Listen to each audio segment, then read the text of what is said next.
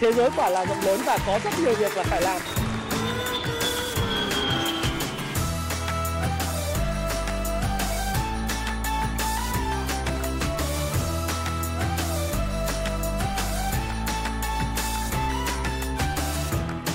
Hi, xin chào tất cả các bạn. Chào mừng các bạn đã quay trở lại với channel của Thái Phạm. Và 8 giờ tối chủ nhật hàng tuần chúng ta lại cùng gặp nhau trong chuyên mục nhịp đập thị trường của tuần mới. Và tuần này đó là tuần ngày 21 tháng 8 năm 2002. Chủ đề mà tôi chọn cho tuần này đó là thị trường đang tích lũy, à, phân hóa và đặc biệt là có khả năng sẽ điều chỉnh đi. Thì chúng ta cần phải làm gì? À, nó phân hóa các cái nhóm cổ phiếu và thị trường sẽ tích lũy thì chúng ta cần quản trị rủi ro cho thật tốt. Và tuần này trong cái phòng pet mới thì các bạn cũng đừng bỏ quên cái câu chuyện là chúng tôi sẽ thêm một cái phần là các danh mục theo dõi à, bằng các cái cổ phiếu à, thật sự của chúng tôi ở trong cái chuyên mục của, của Thái Phạm Channel ha các bạn ha. Tuy vậy thì ở cái phần cổ phiếu hay là dù là nhận định trong xuyên suốt cái video này thì chúng tôi cũng có một cái tuyên bố trách nhiệm đầu cái video. Đó là gì?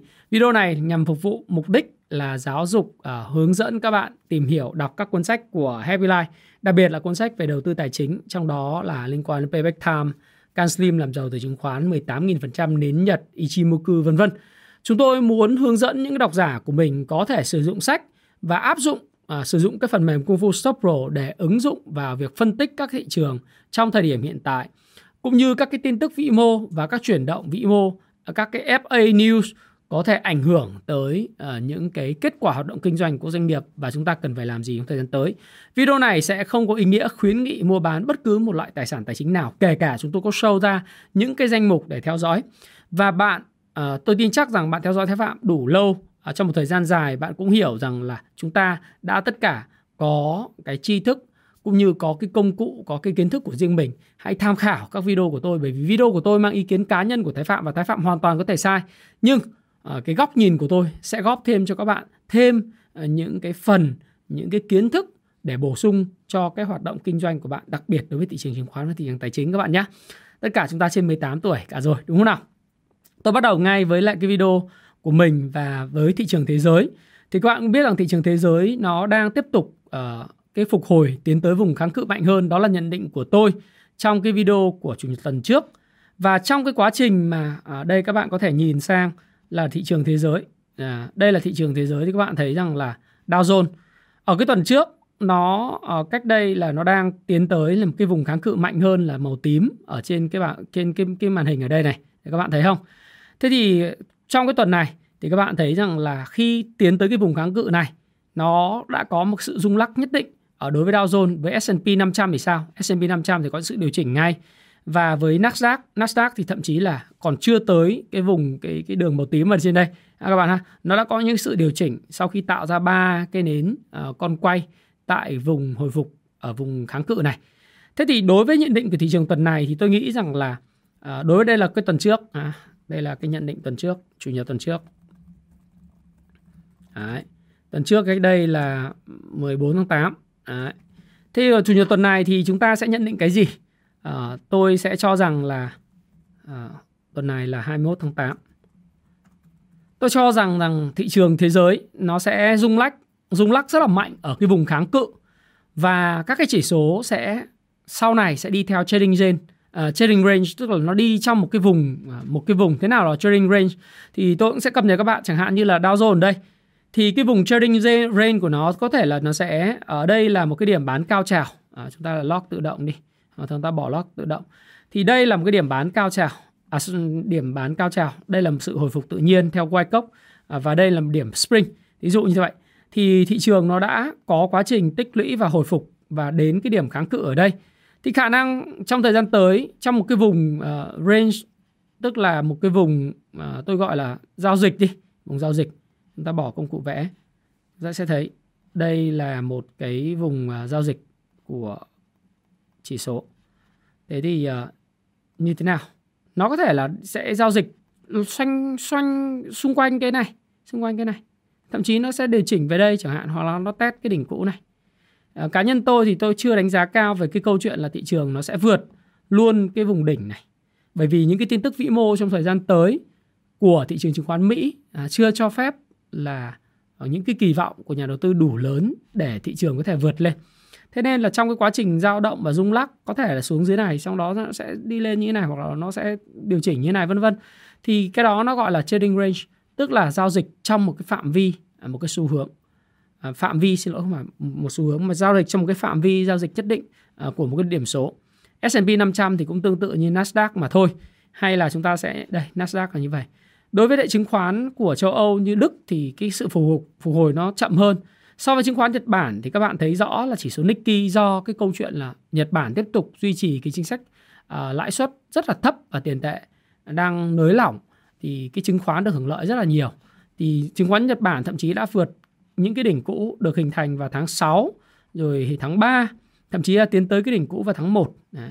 thì tôi nghĩ là đối với lại cái việc mà nới lỏng tiền tệ của Nhật Bản thì khả năng sẽ tiếp tục tiếp thêm lửa cho chứng khoán Nhật Bản khi điều chỉnh test lại cái, những cái đỉnh cũ vào tháng 6 và tháng 3 à, hoàn toàn là có thể có cái cơ hội tiến tới cái vùng đỉnh trước đó. Cái đỉnh trước đó là ở đâu? Đỉnh trước đó là cái đỉnh mà vào tháng 11 năm 2021 và tháng à, và tháng 9 năm 2021 Đấy. nếu chúng ta nhìn biểu đồ ngày là như vậy chúng ta nhìn biểu đồ tuần thì thậm chí là những cái vùng trading range của chứng khoán Nhật Bản nó còn có thể là dao động mạnh hơn là vùng 30.700 điểm cho tới vùng là 24.000 điểm. Đấy. Thì trong cái quá trình như thế này thì đây là một cái quá trình à, nếu như theo cái cuốn sách mà các bạn nên đọc, tôi khuyên các bạn nên đọc đặc biệt là về phân tích kỹ thuật. Đó là cuốn Nến Nhật là cái nhất, cái cuốn Ichimoku là cuốn thứ hai. Cuốn thứ ba mà tôi khuyên các bạn phải đọc đó là cuốn uh, làm giàu bằng chứng khoán theo phương pháp BSA chính gốc của Richard Wyckoff thì các bạn sẽ hiểu được những gì chỗ tôi chia sẻ ở đây. Đấy. Thì đây là những cái vùng mà uptrend thì hoàn toàn chứng khoán Nhật Bản nó có thể test lại những uptrend này các bạn ha. Đây là theo cái biểu đồ uh, theo chặt uh, chặt ngày, còn chặt tuần thì tôi vừa nói với các bạn rồi. Đối với chứng khoán của Trung Quốc thì cái triển vọng của chứng khoán Trung Quốc thì nó trong ngắn hạn có vẻ kém hơn đặc biệt là cái đám mây phủ bóng về câu chuyện bất động sản hiện nay những cái việc mà làn sóng tẩy chay việc thanh toán thế chấp uh, ngân hàng và nhà hình thành trong tương lai của người dân đang à, nảy à, nổ ra. Và cái câu chuyện là khi nào thì Trung Quốc mở cửa à, lại thị trường du lịch, rồi mở cửa lại cái zero covid, không còn zero covid nữa, thì có lẽ là sẽ đến trong thời gian gần thôi. Nhưng mà cái này chắc là phải khoảng tầm tháng 11 khi ông Tập Cận Bình ông có cái chuyến công du sang Indonesia và chuyến công du sang Thái Lan. Thăm hai cái nước mà một trong hai nước này à không phải không phải một trong hai nước hai nước này đều là hai cái nước mà Trung Quốc coi là đồng minh trong cái cái tuyến vành một vành đai một con đường trong chiến lược của họ. Thế thì khi mà ông Tập Cận Bình ông được bầu cử uh, tôi nghĩ là khả năng rất là cao là chủ tịch Tập Cận Bình tiếp tục là chủ tịch trong cái nhiệm kỳ kế tiếp. Uh, hiện nay thì bên chỗ Đảng Cộng sản Trung Quốc thì đang họp ở đới Bắc Hà, à, Bắc đới Hà xin các bạn và đã có những câu chuyện liên quan đến kinh tế về chính trị. Thì tháng 10 là cái tháng mà họ bầu cử.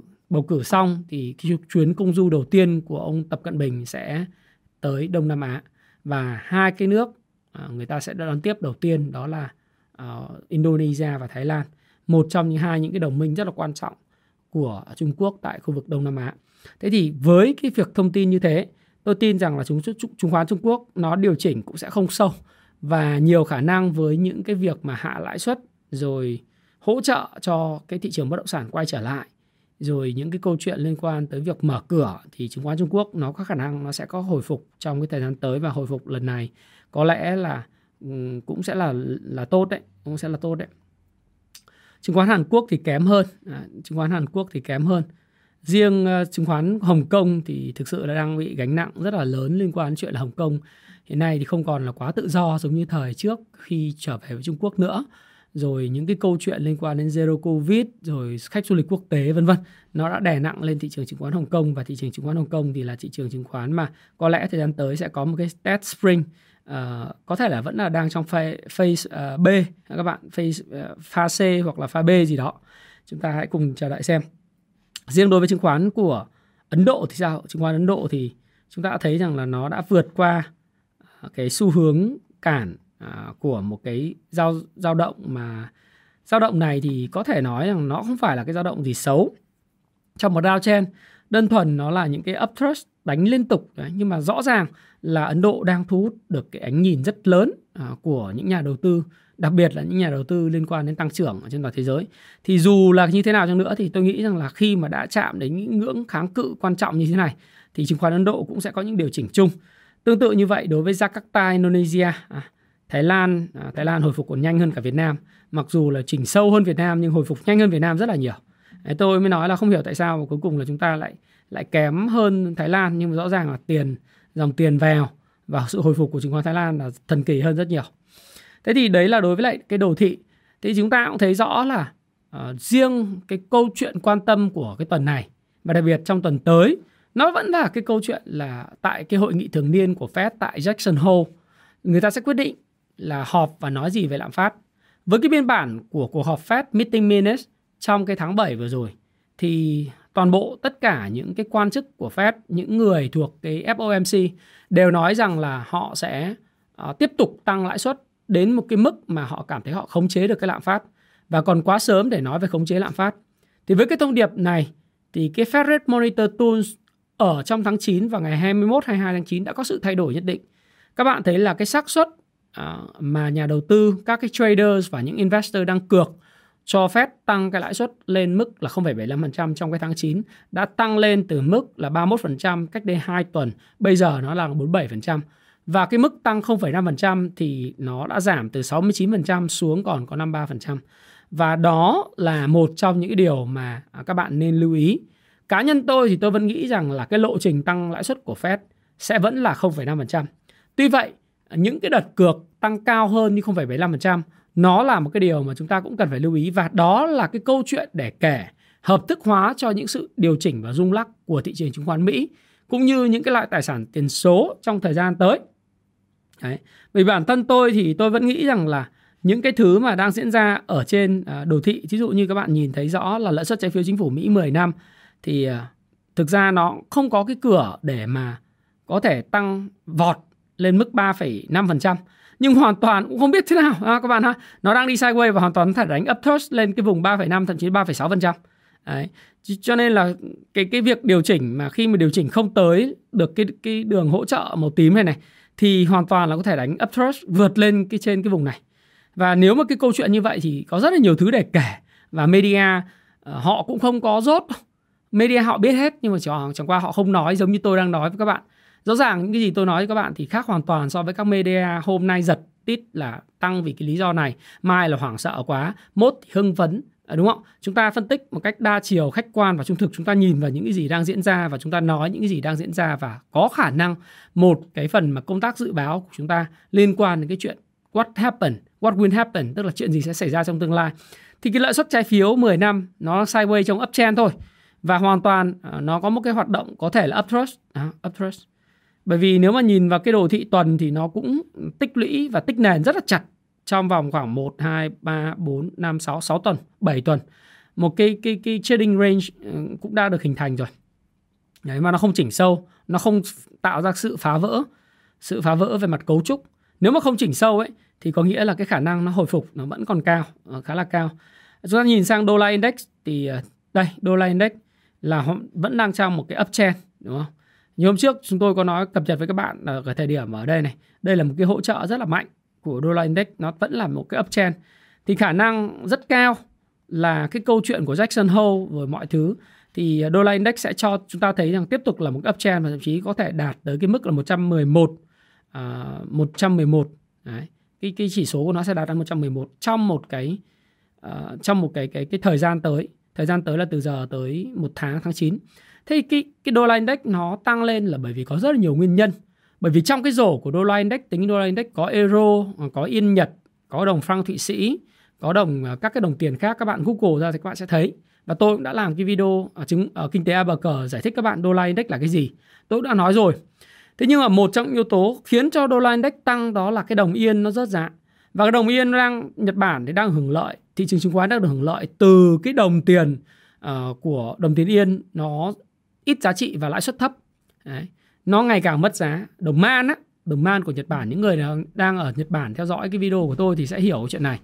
Thế thì cái đồng man nó bị giảm à, giá trị và nó thấp thì khiến cho cái đồng đô la nó tăng giá. Và đô la tăng giá là bởi vì là cái lãi suất ở châu Âu tăng không nhanh bằng cái lãi suất của Mỹ. Nó khiến đồng đô la tăng. Thế nhưng mà chúng ta cũng nhìn thấy tiềm năng của một cái câu chuyện phân kỳ âm Ờ, uh, RSI e tại đô la index thì chứng tỏ là hoàn toàn đô la index có thể đạt tới cái ngưỡng là 111 đỉnh sau cao hơn đỉnh cũ nhưng nó tạo một cái phân kỳ âm thì cái đợt điều chỉnh thời gian tới của đô la index thì có thể nó sẽ gây ờ, ra những cái trước mắt thì nó sẽ gây ra những một số cái hệ lụy đối với lại cái tỷ giá của các cái ngân hàng trung ương trên thế giới mà đặc biệt là những nước đang phát triển trong đó của chúng ta. Tuy vậy thì trong thời gian mà khi đạt đỉnh mới trước cái cái hội nghị thường niên của Jackson Jackson Hole uh, của Fed. Và sau đó là cái tháng 9 thì có thể có rất nhiều những cái tin tức về media nó nói là ở Fed sẽ còn tăng lãi suất mạnh như này kia các kiểu. Nhưng mà chúng ta sẽ thấy rằng là cái sự điều chỉnh thời gian tới của đô la index cũng không thể tránh khỏi. À, khi mà châu Âu cũng có thể tăng sẽ tăng lãi suất mạnh và Thụy Sĩ cũng có thể tăng lãi suất mạnh. Nhất là cái bối cảnh mà các bạn nhìn thấy hiện nay ở châu Âu đấy thì cái tỷ lệ lạm phát tại Đức có thể lên tới 10% những tháng tới. Nó một phần do tác động của giá lương thực và đồng thời là cái giá năng lượng. Và cái giá năng lượng này ấy, thì nó do là Nga hiện nay đang sử dụng năng lượng là cái vũ khí chính đối với lại châu Âu. Và Gazprom hiện nay là trong cái tuần từ giờ đến mùng 2 tháng 9 đó à, các bạn ha hơn 10 ngày người ta tạm ngừng hệ vận, vận hành hệ thống Nord Stream dòng chảy phương Bắc 1 thì cái điều này đã khiến cho cái giá khí tự nhiên các bạn nhìn giá khí tự nhiên nó rất là kinh khủng. Giá khí tự nhiên là nó đã tăng Ờ, nó tạo thành cái mẫu hình cốc tay cầm luôn. Đấy, các bạn nhìn mô hình cốc tay cầm là tăng mạnh trong thời gian tới luôn. Đấy, các bạn xem. Xin lỗi các bạn là tôi đang à, đây. Cái mô hình cốc tay cầm. Đấy, cái mô hình cốc tay cầm này cốc, cốc tay cầm này ấy, hoàn toàn chúng ta thấy là ở cái vùng mà đỉnh cũ của giá khí tự nhiên đang ở mức 9,2 đô la trên một triệu BTU nó có sự rung lắc. Đây là một cái miệng cốc này đây là điều chỉnh thành cái à, tay cầm thì hoàn toàn là có sự rung lắc và đi ngang đây và và chỉ chờ những cái tín hiệu nào đó nó vượt đỉnh thôi thì đối với lại cái việc mà vượt đỉnh này thì chúng ta phù thịnh không phù suy chúng ta sẽ thấy là có một số những cái danh mục à, có những cổ phiếu trong cái cái danh mục theo dõi của uh, Kung Fu Clan và của uh, Thái Phạm Channel thì các bạn sẽ nhìn thấy là sao nhưng tôi nghĩ là những cổ phiếu khí sẽ được hưởng lợi rất lớn từ cái việc mà giá khí tự nhiên chuẩn bị vượt cái vùng đỉnh này. Đấy, các bạn nhìn rất là rõ. Đấy. Thế thì đó là những cái mà chúng ta thấy rằng Nga sử dụng uh, cái năng lượng là vũ khí chính dẫn đến cái lạm phát của Đức có thể sẽ còn lên rất là cao. Và khi mà lạm phát cao thì dẫn đến việc là ngân hàng trung ương châu Âu mà Đức là cái nền kinh tế lớn nhất ờ, của châu Âu họ sẽ can thiệp để mà gia tăng cái quá trình tăng lãi suất của ờ, châu Âu lên, ngân hàng trung ương châu Âu. Và việc tăng lãi suất ngân hàng trung ương châu Âu thì sẽ làm cân bằng lại cái tỷ giá cặp tiền tệ là cặp euro và cặp USD. Và khi cái cặp tỷ giá này nó cân đối hơn thì cái đô la index nó sẽ chỉnh. Đó là cái quan điểm của tôi. Nhưng trước mắt thì từ giờ đến cái hội nghị Jackson Hole uh, của Fed rồi đến 22 tháng 9 sẽ là một loạt những cái thông tin về media lung tung sẽ khiến cho các bạn là rất nhiều những cái vấn đề đọc à, và lo sợ nhưng nếu các bạn hiểu về uh, sách đọc sách có đọc sách về tài chính hiểu những hoạt động về những diễn biến của giá và khối lượng thì các bạn bắt đầu sẽ hiểu những cái gì mà tôi đang nói với các bạn thế thì cái câu chuyện đấy các bạn sẽ nhìn thấy là tuần vừa rồi à, đặc biệt thứ sáu, có những cái giật tít hoạt động bán tháo thị trường điện tử đẩy Bitcoin xuống 22.000 đô, vân vân. Những cái đó ờ, nó không không có ý nghĩa quá nhiều, không có ý nghĩa quá nhiều. Đấy. Thế vậy bạn nhìn ờ, Bitcoin, ví dụ như bạn nhìn Bitcoin nhá. Thì ờ, nếu mà chúng ta bảo là hoạt động bán tháo thì cũng chả chả có cái gì, nó cũng là cái gớm cả. Bởi vì sao? Bởi vì trong cái quá trình mà tạo ra một cái Ừ, đây là một cái đợt bán cao trào. Sau đợt bán cao trào nó sẽ có hồi phục tự nhiên và tạo thành rất nhiều cái spring ở đây. Thì cái giai đoạn này của thị trường Bitcoin nó có thể là một cái thị, một cái giai đoạn mà nó đang retest à, nó đang retest và trong cái pha B hoặc là à, cái pha C. Chưa đến pha C nhưng mà có thể trong pha B chẳng hạn. Thì cái chuyện mà nó đi giao dịch trong một cái trading range à, một cái cái cái giao dịch một trong một cái hộp một cái box đó là điều hết sức là bình thường hết sức bình thường. Còn báo chí thì luôn luôn có những cái tít bài. Cái này không phải báo chí Việt Nam mà thực ra là dịch lại của nước ngoài thôi. Do đó thì cái câu chuyện là giật tít này, giật tít kia đấy là điều hết sức là là bình thường và các bạn phải sống quen với cái chuyện đó. Thì trong cái tuần vừa rồi tôi cũng làm một cái video, cái hiểu bản chất về lạm phát thì các bạn có thể vào kênh YouTube của tôi. Đấy. các bạn vào kênh YouTube của Thái Phạm thì các bạn xem cái video mà tôi tôi stream à, cách đây vào ngày thứ năm. Đó là sự thật về lạm phát trên toàn cầu. Để các bạn có thể hiểu rằng là thực ra, cái sự thật về lạm phát trên toàn cầu này bạn nên biết và nên xem lại. Thậm chí bạn có thể nên xem lại rất là nhiều lần. Lý do tại tại vì sao? Tại vì đối với lại lạm phát, cái vấn đề cốt lõi nhất của nó là vấn đề cung cầu và vấn đề là cung tiền. P nhân Q bằng M nhân V, cái cung tiền M2 của Mỹ rất lớn, rất rất rất lớn và nó không có sự thay đổi rất nhiều trong thời gian vừa rồi. Thời gian vừa rồi từ tháng 6 cho đến tháng 8 hiện tại thì Mỹ mới rút về khoảng gần 100 tỷ đô la so với lại cái bảng cân đối kế toán 9.000 tỷ đô la à, đạt đỉnh cao vào tháng 3, tháng 5 năm 2022 vừa rồi thì các bạn cũng thấy rằng là cái mức mà giảm nó chỉ còn khoảng là 8.900 đô la, mức tiền quá nhiều quá nhiều. À, xin lỗi các bạn, à, cái khái niệm cung tiền M2 và cái khái niệm bảng cân đối kế toán của Fed hoàn toàn là khác nhau. Tuy vậy tôi muốn mô tả và minh họa cho các bạn biết rằng là đối với lại một cái kẻ cắp à, trong ngoặc kép là Mỹ khi mà in tiền vô giới hạn thì những cái tài nguyên thiên nhiên là hữu hạn thì đơn giản là gì? Khi anh in tiền quá nhiều cộng với lại cái việc bình thường hóa nó làm tăng cái vòng quay của tiền cái velocity của tiền lên thì cái giá cả hàng hóa đặc biệt là hàng hóa hữu hạn như là tài nguyên thiên nhiên dầu mỏ nó buộc phải tăng.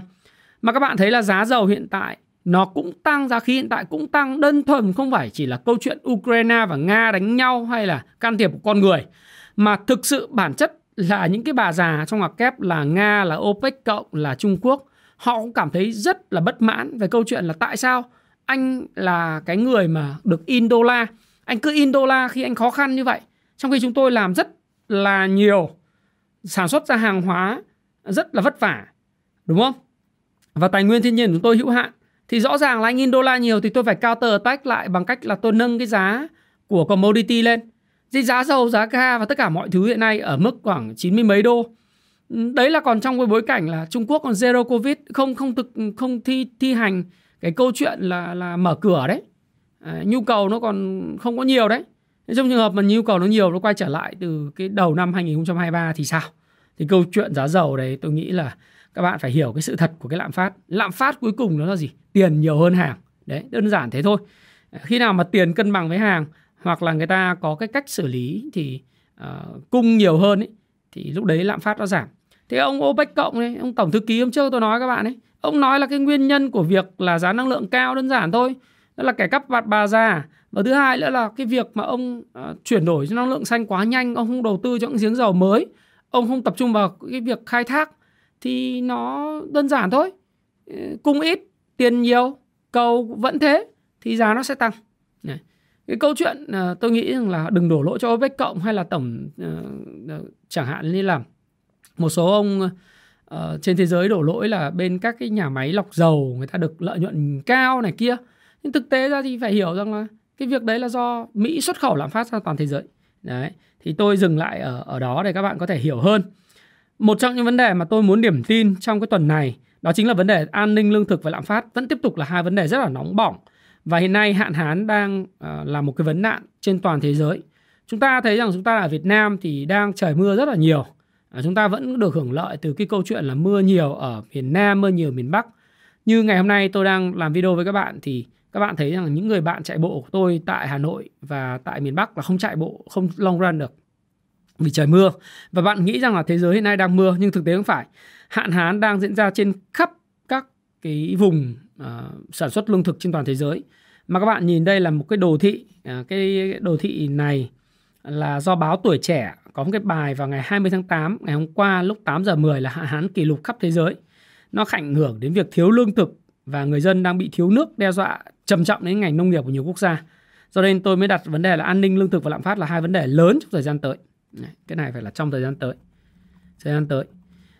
Thế thì hạn hán uh, nó thống kê như sau này một số dấu hiệu của hạn hán các bạn thấy là thiệt hại mùa hàng mùa màng này mực nước hồ xuống thấp này tăng xói mòn đất làm dòng chảy của sông suối giảm tăng nguy cơ bão cát tăng nguy cơ cháy rừng và tác động kinh tế nó sẽ khiến cho mất mùa môi trường sống bị hủy hoại tăng chi phí thức ăn và nước uống giảm công suất thủy điện và tác động xã hội là tăng tăng rủi ro cho sức khỏe con người thu nhập của người uh, nông dân và ờ, toàn bộ người dân là bị giảm gia tăng ca tử vong liên quan đến hạn hán tăng nguy cơ chiến tranh và tăng số người di cư Thế các bạn thấy hiện nay là California hiện nay đang vẫn tiếp tục hạn hán. Thảo nguyên phía bắc của uh, Ontario cũng bị hạn hán này, đúng không? À, rồi các bạn nhìn thấy Trung và phía nam nước Mỹ là từ 2008 đến nay vẫn hạn hán hay là Trung Phi bị hạn hán, Bắc Phi bị hạn hán Trung và Nam Âu hiện nay nóng kỷ lục. Đấy. Trung Á cũng thế. Thì tôi hay theo dõi ngoại hạng Anh mà. Cái tuần trước đó là nóng kỷ lục. Thế chúng ta chỉ thấy rằng là những cái việc này ấy, rồi ở Trung Quốc hiện tại là hạn hán rồi lụt ờ, hiện, hiện nay là hạn hán rút cạn sông Dương Tử. Thế thì tất cả những yếu tố này nó sẽ khiến cho cái gì? Khiến cho thế giới trở nên rất là bất định. Và cái an ninh lương thực cộng với cái an ninh năng, năng lượng nó sẽ là cái vấn đề chủ điểm. Và trong cái quá trình như thế thì cái lương thực của Việt Nam chúng ta chúng ta phải thấy rất, rất may mắn là lạm phát của chúng ta thực tế ra do rổ lạm phát của chúng ta có những cái cái cái khác biệt độc đáo so với lại các cái quốc gia khác. Nhưng mà rõ ràng chúng ta tự chủ được cái lương thực và như tôi nói các bạn, đó là lượng mưa vẫn còn khá là lớn tại miền Nam và nói chung Việt Nam nói chung trong năm nay. Do đó thì các bạn sẽ thấy là chúng ta may mắn hơn. Nhưng hãy nhìn rộng ra một chút thì chúng ta thấy rằng cái an ninh lương thực và lạm phát nó sẽ là cái vấn đề nhức nhối trong thời gian tới. Và câu chuyện này nó sẽ làm sao, tại sao lại nói chuyện này? Nó sẽ ảnh hưởng tới cái chính sách của các cái ngân hàng trung ương. Vì việc tăng lãi suất cũng phải cân nhắc yếu tố này về việc là thắt chặt tiền tệ cũng phải cân cân nhắc yếu tố này. À, nó có rất là nhiều thứ. Nếu mà lạm phát tăng cao thì anh phải thắt chặt tiền tệ nhưng mà thắt chặt tiền tiền tệ nó tạo ra một cái vòng luẩn quẩn nó không tăng trưởng. Nó không không không khống chế được lạm phát bởi vì nó không tác động đến cung. Nó chỉ giảm cầu thì làm cho cái thu nhập và suy thoái nó càng trầm trọng hơn. Thì đó là những cái vấn đề mà theo tôi nghĩ rằng các bạn cần phải quan tâm và mở rộng cái phạm vi đọc của các bạn ra để các bạn có cái bình diện chung nhận định à, về cái tình hình kinh tế chính trị xã hội toàn thế giới thế vậy thì đối với lại thị trường Việt Nam à, thị trường chứng khoán Việt Nam thì sẽ như thế nào? À, trước mắt thì các bạn sẽ nhìn thấy rằng là chúng ta xem xem tự doanh và nước ngoài trong tuần vừa rồi À, đã mua bán như thế nào à, các bạn ha? Thì trong đây là cái biểu đồ của Kung Fu Stop Pro chúng ta nhìn nước ngoài mua dòng trong ngày thứ sáu là họ bán dòng. Nhưng mà trong tuần vừa rồi họ là người mua dòng. Tuần vừa rồi họ tập trung mua dòng ở Hòa Phát ở PVD à, ở PVD và tập trung mua thép Hòa Phát bán dòng ở Kinh Bắc Đấy, bán dòng ở Vinhome là chính nhưng túm lại là họ mua 2.121 tỷ và bán ra 1.553 553 tỷ và mức này là mức mua dòng Thế còn tự doanh trong tuần vừa rồi thì sao? Tự doanh trong tuần vừa rồi cũng mua dòng là 382 tỷ. Đấy, tập trung mua mua dòng ngân hàng và mua một số các cái quỹ à, như là Diamond ETF hay là cái quỹ à, VN, VFM VN30 của Dragon Capital. Đấy, phần lớn là như thế. Đấy, như vậy là trong tuần vừa rồi chúng ta có thể thấy rằng là nước ngoài đã mua dòng. Thế còn tuần vừa rồi thì sao? tuần vừa rồi xét về mặt là các ngành nghề nổi bật thì các bạn thấy là có uh, ngành à, thương mại, có ngành thực phẩm là hai cái ngành nghề nổi bật. Ngân hàng thì đứng yên. Trong tuần à, trong ngày vừa rồi thì các bạn cũng thấy rằng là đối với thứ sáu thì dầu khí đang đang là cái nổi lên là một xu hướng mới. À, trong nhịp đập thị trường của tuần mới thì tôi cũng nghĩ rằng là chút xíu tôi sẽ nói về phần này. Đấy. Thế thì đấy là cái phần mà soi các cái nước ngoài à, và tự doanh trên cái phần mềm Kung Fu Stop Pro. À, chúng tôi sẽ nhận định rằng à, bản thân tôi tôi cho rằng là dòng tiền trong thời gian tới sẽ phân hóa khi index hiện tại đã khá là mỏi. À, à dùng từ mỏi là bởi vì giống như người, người leo núi vậy. À, khi mà nó tăng lên thì nó sẽ đến một cái điểm cần phải dừng chân, nghỉ ngơi để lấy cái năng lượng để tiếp tục leo tiếp. Bởi vì index mỏi với chứng khoán bất động sản à, và banh rồi à, là cái cái nhóm mà hồi phục khá là mạnh trong thời gian vừa rồi từ vùng đáy. Thì các bạn có thể xem xem à, cái biểu đồ nó ở đây. Thì các bạn nhìn thấy à, rất rõ. Đây. Thì biểu đồ của VN Index đây. Thì bạn thấy không? Là từ vùng đáy này index đã hồi phục bao nhiêu phần trăm? Nó hồi phục uh, 12% cao nhất và đính tính tính đến hết ngày hôm qua thì là 19 10,98%. Thế thì cái quá trình hồi phục này so với lại thị trường Thái Lan thì cũng kém hơn bởi thế nếu mà chúng ta giống như Thái Lan ấy thì chúng ta đã hồi phục ở vùng đây rồi. Chúng ta giống như Mỹ chúng ta hồi phục vùng đây rồi. Nếu mà chúng ta giống như Ấn Độ chúng ta sẽ quay trở lại đỉnh gần như đỉnh cũ rồi. Nếu chúng ta Nhật Bản thì chúng ta sẽ vượt vượt xa hơn. Thế thì tất nhiên mỗi một thị trường nó có những cái đặc thù nhất định. Thế nhưng mà chúng ta thấy rằng là index còn có dư địa phục hồi chứ không phải không. Dư địa phục hồi thứ nhất là cái dư địa phục hồi lên tới vùng 1320 điểm. Dư địa phục hồi thứ hai là 1360 1380 à, điểm. Đấy là hai hai cái dư địa phục hồi của index. Nhưng mà uh, tập hợp những cái sự mà giao dịch mạnh của trong vòng một tuần vừa rồi, trong một tuần vừa rồi thì chúng ta cũng thấy rằng là index uh, nó có dấu hiệu bị như tôi gọi trong cái slide này nó gọi là mỏi Mỏi là bởi vì có những cái cổ phiếu nó đã hồi phục ừ, rất là nhanh, rất là mạnh. Thì bây giờ nó cần phải có cái thời gian để tích lũy. Tôi nói thí dụ tiêu biểu là Vietcombank của chứng ngân hàng.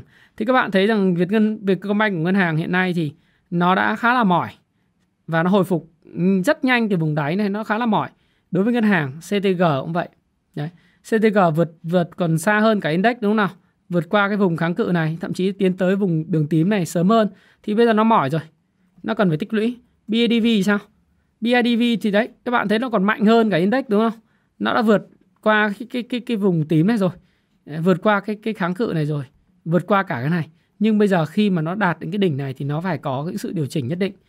À, đối với dòng chứng khoán thì chẳng hạn như SSI chẳng hạn thì SSI chưa tới cái vùng này nhưng mà các bạn cũng đã từng như tôi lưu ý các bạn ấy nếu mà tính từ vùng đáy đặc biệt là quá trình phát hành 15.000 một cổ phiếu thì SSI đã hồi phục 53,73% rồi như một số các cái cổ phiếu khác phục hồi còn mạnh hơn. Ngành chứng khoán đó là HCM HCM các bạn nhìn này nó hồi phục từ vùng đáy đến thời điểm này là 71% lợi nhuận 71% thời gian ngắn thì kiểu gì các anh em người ta bắt đáy người ta cũng chốt lời đúng không? Người ta cũng chốt lời và khi người ta chốt lời ờ, những cái cây như thế này thực ra là không phải là cái cây mua mà thậm chí là những cây chốt lời rất là lớn đúng không? Đấy. Tại vì chúng ta nhìn khi xuất hiện những cái cái nến búa ở vùng đỉnh thì chúng ta có phải phải lưu ý. Ở vùng đáy thì nó là tín hiệu tích cực chứ còn khi mà theo nến nhật xuất hiện nến búa ở vùng đỉnh thì chúng ta phải phải theo dõi. VCI cũng vậy VCI phục hồi rất là nhanh. Đấy, các bạn nhìn nó thậm chí nó còn vượt hơn cả index. Các bạn nhìn thấy rõ không? Đấy, vượt 74% nó còn vượt hơn index. Index chưa đến tới vùng này thậm chí chưa vượt qua cái vùng này thì VCI đã, đã vượt qua vùng này rồi. Rồi MBS đúng không? Mvs thì còn phục hồi kinh khủng hơn. Vì nó sàn sàn à, Hà Nội mà. Mvs nó phục hồi kinh khủng kinh khủng. Nó tăng gấp đôi từ vùng đáy. Nó tạo ra những cái nến búa như thế này. Đấy, thì những cái nến như thế này là không phải nến búa xin lỗi các bạn. Một trong những cái uh, mẫu hình xuyên thấu như thế này. Thì về đồ thị tuần thì các bạn cũng phải lưu ý một chút. Rồi uh, bất động sản thì các bạn nhìn những một số các mid cap bất động sản như đất xanh này. Đất xanh thì thì cũng chả có tiềm năng triển vọng gì cả theo kia kiểu là xin lỗi các bạn phải nói thế về mặt FA nó chỉ là một cái cổ phiếu tính đầu cơ rất là cao nhưng mà các bạn thấy nó hồi phục đến 68% tức là khi nó hồi phục từ vùng đáy nó vượt qua được nó đến cái vùng kháng cự này, này và chuẩn bị đến vùng tím thì chắc chắn là đất xanh nó tạo ra rất nhiều cái nền búa liên tục và khối lượng cao như thế này thì rất là đáng ngại. À, xin lỗi các bạn, tôi không có sở hữu đất xanh và tôi cũng không có ý định mua đất xanh và đặc biệt đọc kỹ tuyên bố trách nhiệm của tôi trước khi mà các bạn à, tham khảo à, các bạn hãy comment cái gì gì đấy ở, ở phía dưới. Đây là tôi đang view về thị trường nên tôi không có dìm bất cứ một loại cổ phiếu nào hay là tăng bốc bất cứ cổ phiếu nào tôi khuyến nghị các bạn mua bán. Tôi không có khuyến nghị mua bán. Thế thì chúng ta thấy là bất động sản rồi banh chứng à, nó cũng mỏi mỏi rồi.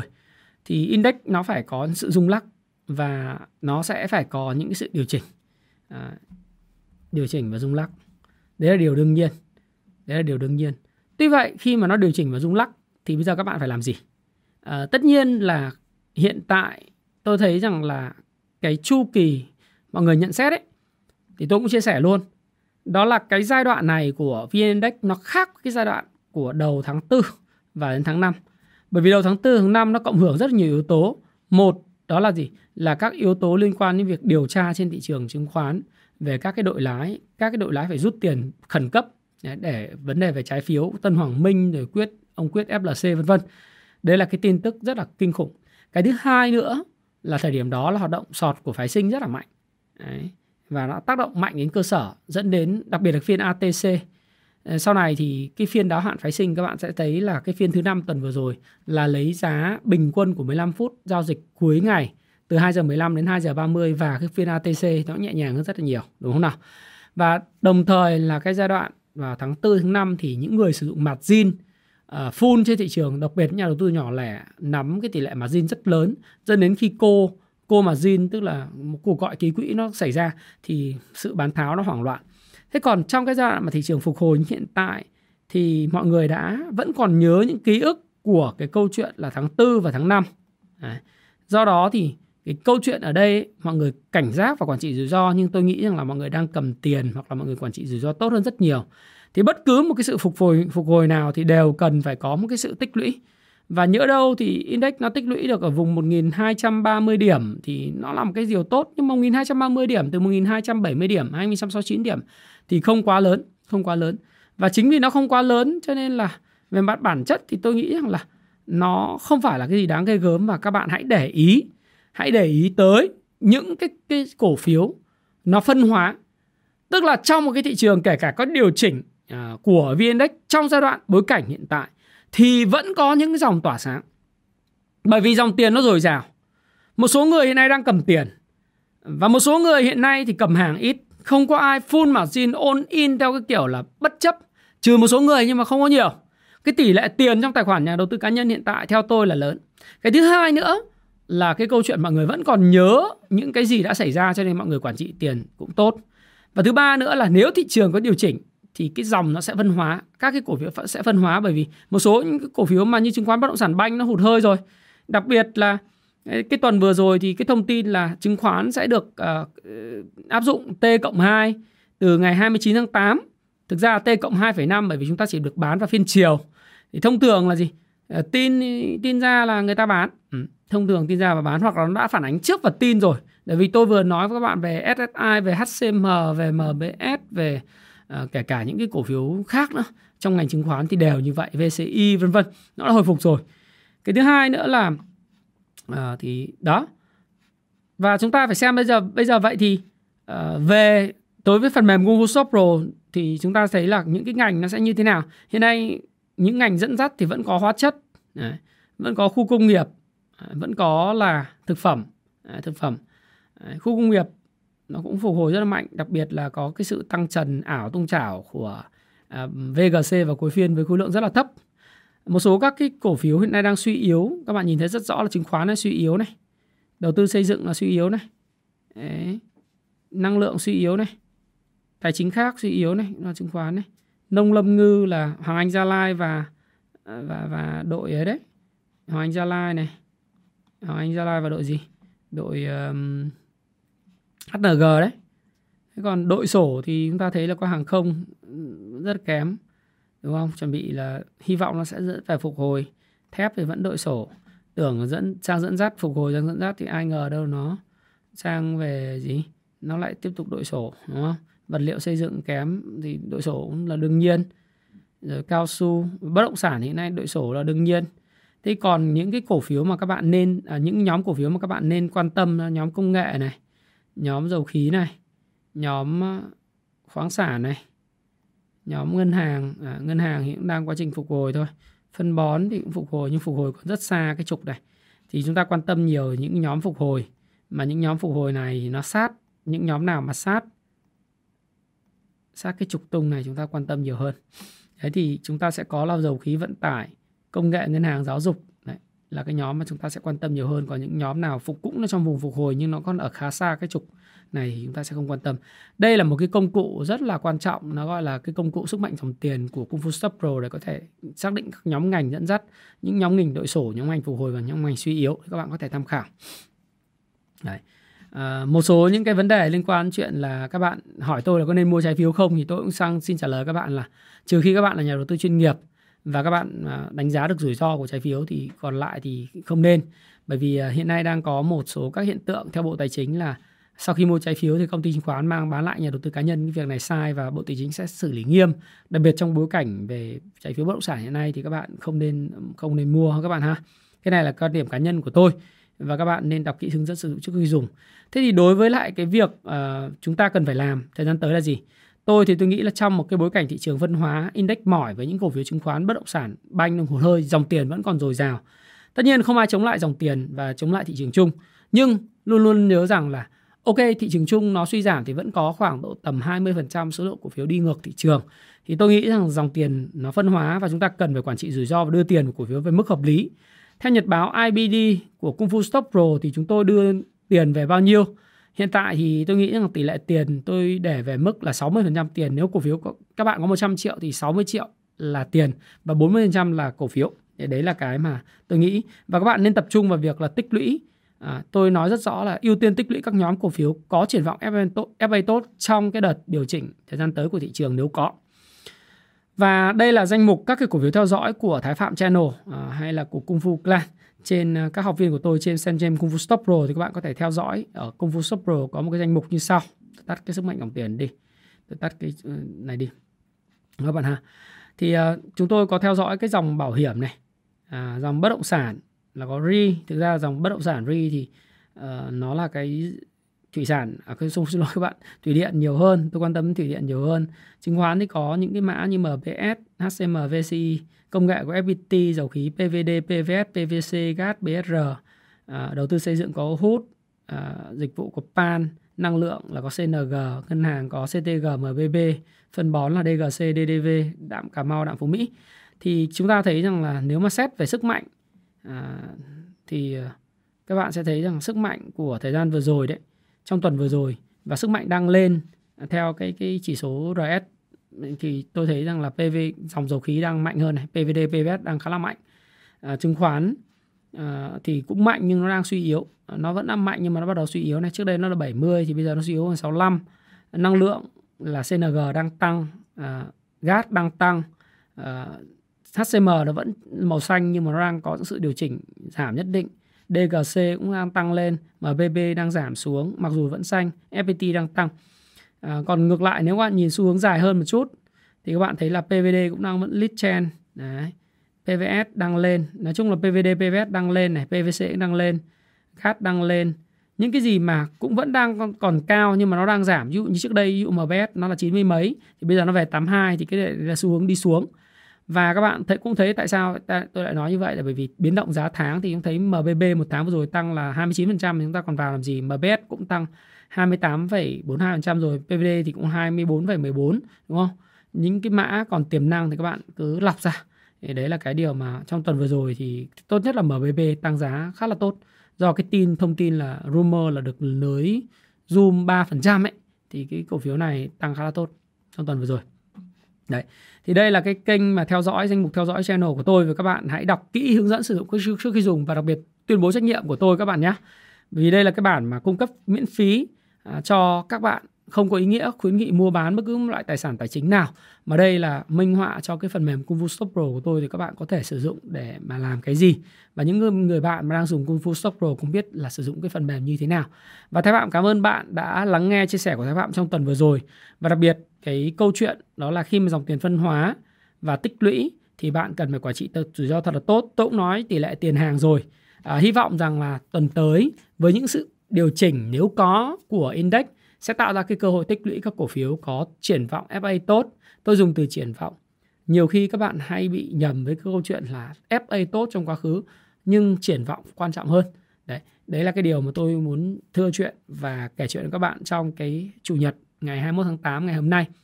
À, và giống như thường lệ, tôi sẽ dành tặng cho 5 bạn những cái người mà theo dõi Thái Phạm liên tục hãy à, dự báo cho tôi biết trong tuần tới. Bây giờ chúng ta phải dự báo khác đi nếu không thì các bạn lại sẽ à, uh, tua đến cái cuối của cái video này xong các bạn dự báo đúng không? Thì bây giờ chúng ta dự báo là một cái câu chuyện là ngành dẫn dắt trong tuần tới như thế nào và cái ngành đó thanh khoản là bao nhiêu uh, bình quân bao nhiêu trong tuần. À, thì hoặc là ngành dẫn dắt và cổ phiếu dẫn dắt nổi bật. À, bây giờ chơi này đi. Ngành dẫn dắt và cổ phiếu dẫn dắt nổi bật trong cái ngành đó. Bạn nào comment sớm nhất đúng nhất thì năm bạn đầu tiên tôi sẽ dành tặng cho các bạn uh, một cái cuốn sách mà chúng tôi sẽ ra mắt đó là 101 lời khuyên tài chính cá nhân của Thái Phạm. Và hy vọng là cái cuốn 101 lời khuyên tài chính cá nhân Thái Phạm được ra mắt vào đầu tháng 9 tới sẽ được đón nhận và ủng hộ nhiệt tình của tất cả những cái bạn đọc à, những cái khán giả của kênh Thái Phạm. Và chúng tôi sẽ còn rất nhiều các cái bí mật cũng như là những cái món quà mà chúng tôi dành cho các bạn chẳng hạn như là sách nói video khoa học online rồi cũng sẽ ra mắt trong tháng 9 một loạt những sách mới ờ, để phục vụ cái sự học hỏi và phát triển không ngừng của tất cả các bạn. Hy vọng là các bạn ủng hộ Thái Phạm, ủng hộ hàng chính hãng và cảm ơn bạn. À, tôi đã được phục vụ các bạn trong xuyên suốt một tuần vừa rồi và trong suốt thời gian vừa rồi cũng rất lấy làm vinh hạnh. Nếu bạn nào có duyên nữa, chúng ta sẽ gặp nhau trong khóa học cung chứng khoán vào tháng 11 tới. Thông thường khóa học của tôi thì sẽ đóng đăng ký trước khoảng độ tầm 2 tuần bởi vì lúc đó sẽ là full. Và hẹn gặp lại. Xin chào và chúc các bạn có một tuần mới khởi đầu thành công và à, viên mãn.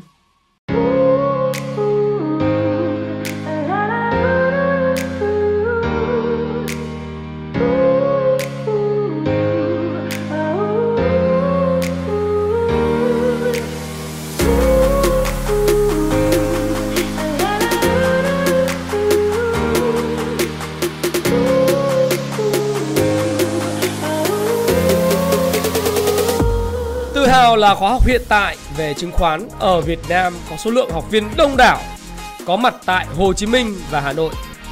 Nếu bạn đang tìm kiếm một phương pháp làm giàu hiệu quả mà nhanh lại không cần phải làm gì thì rất tiếc đây không phải là khóa học dành cho bạn.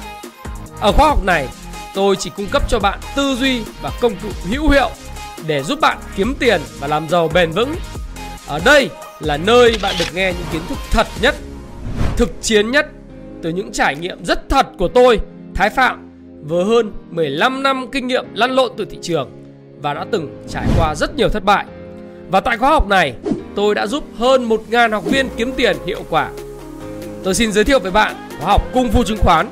Khoa học sẽ giúp bạn thay đổi tư duy, nhận thức đúng đắn về đầu tư, về kinh doanh cổ phiếu. Bạn hiểu về cả phân tích cơ bản, phân tích kỹ thuật và cách kết hợp cả hai trình chinh phục lượng kiến thức khổng lồ.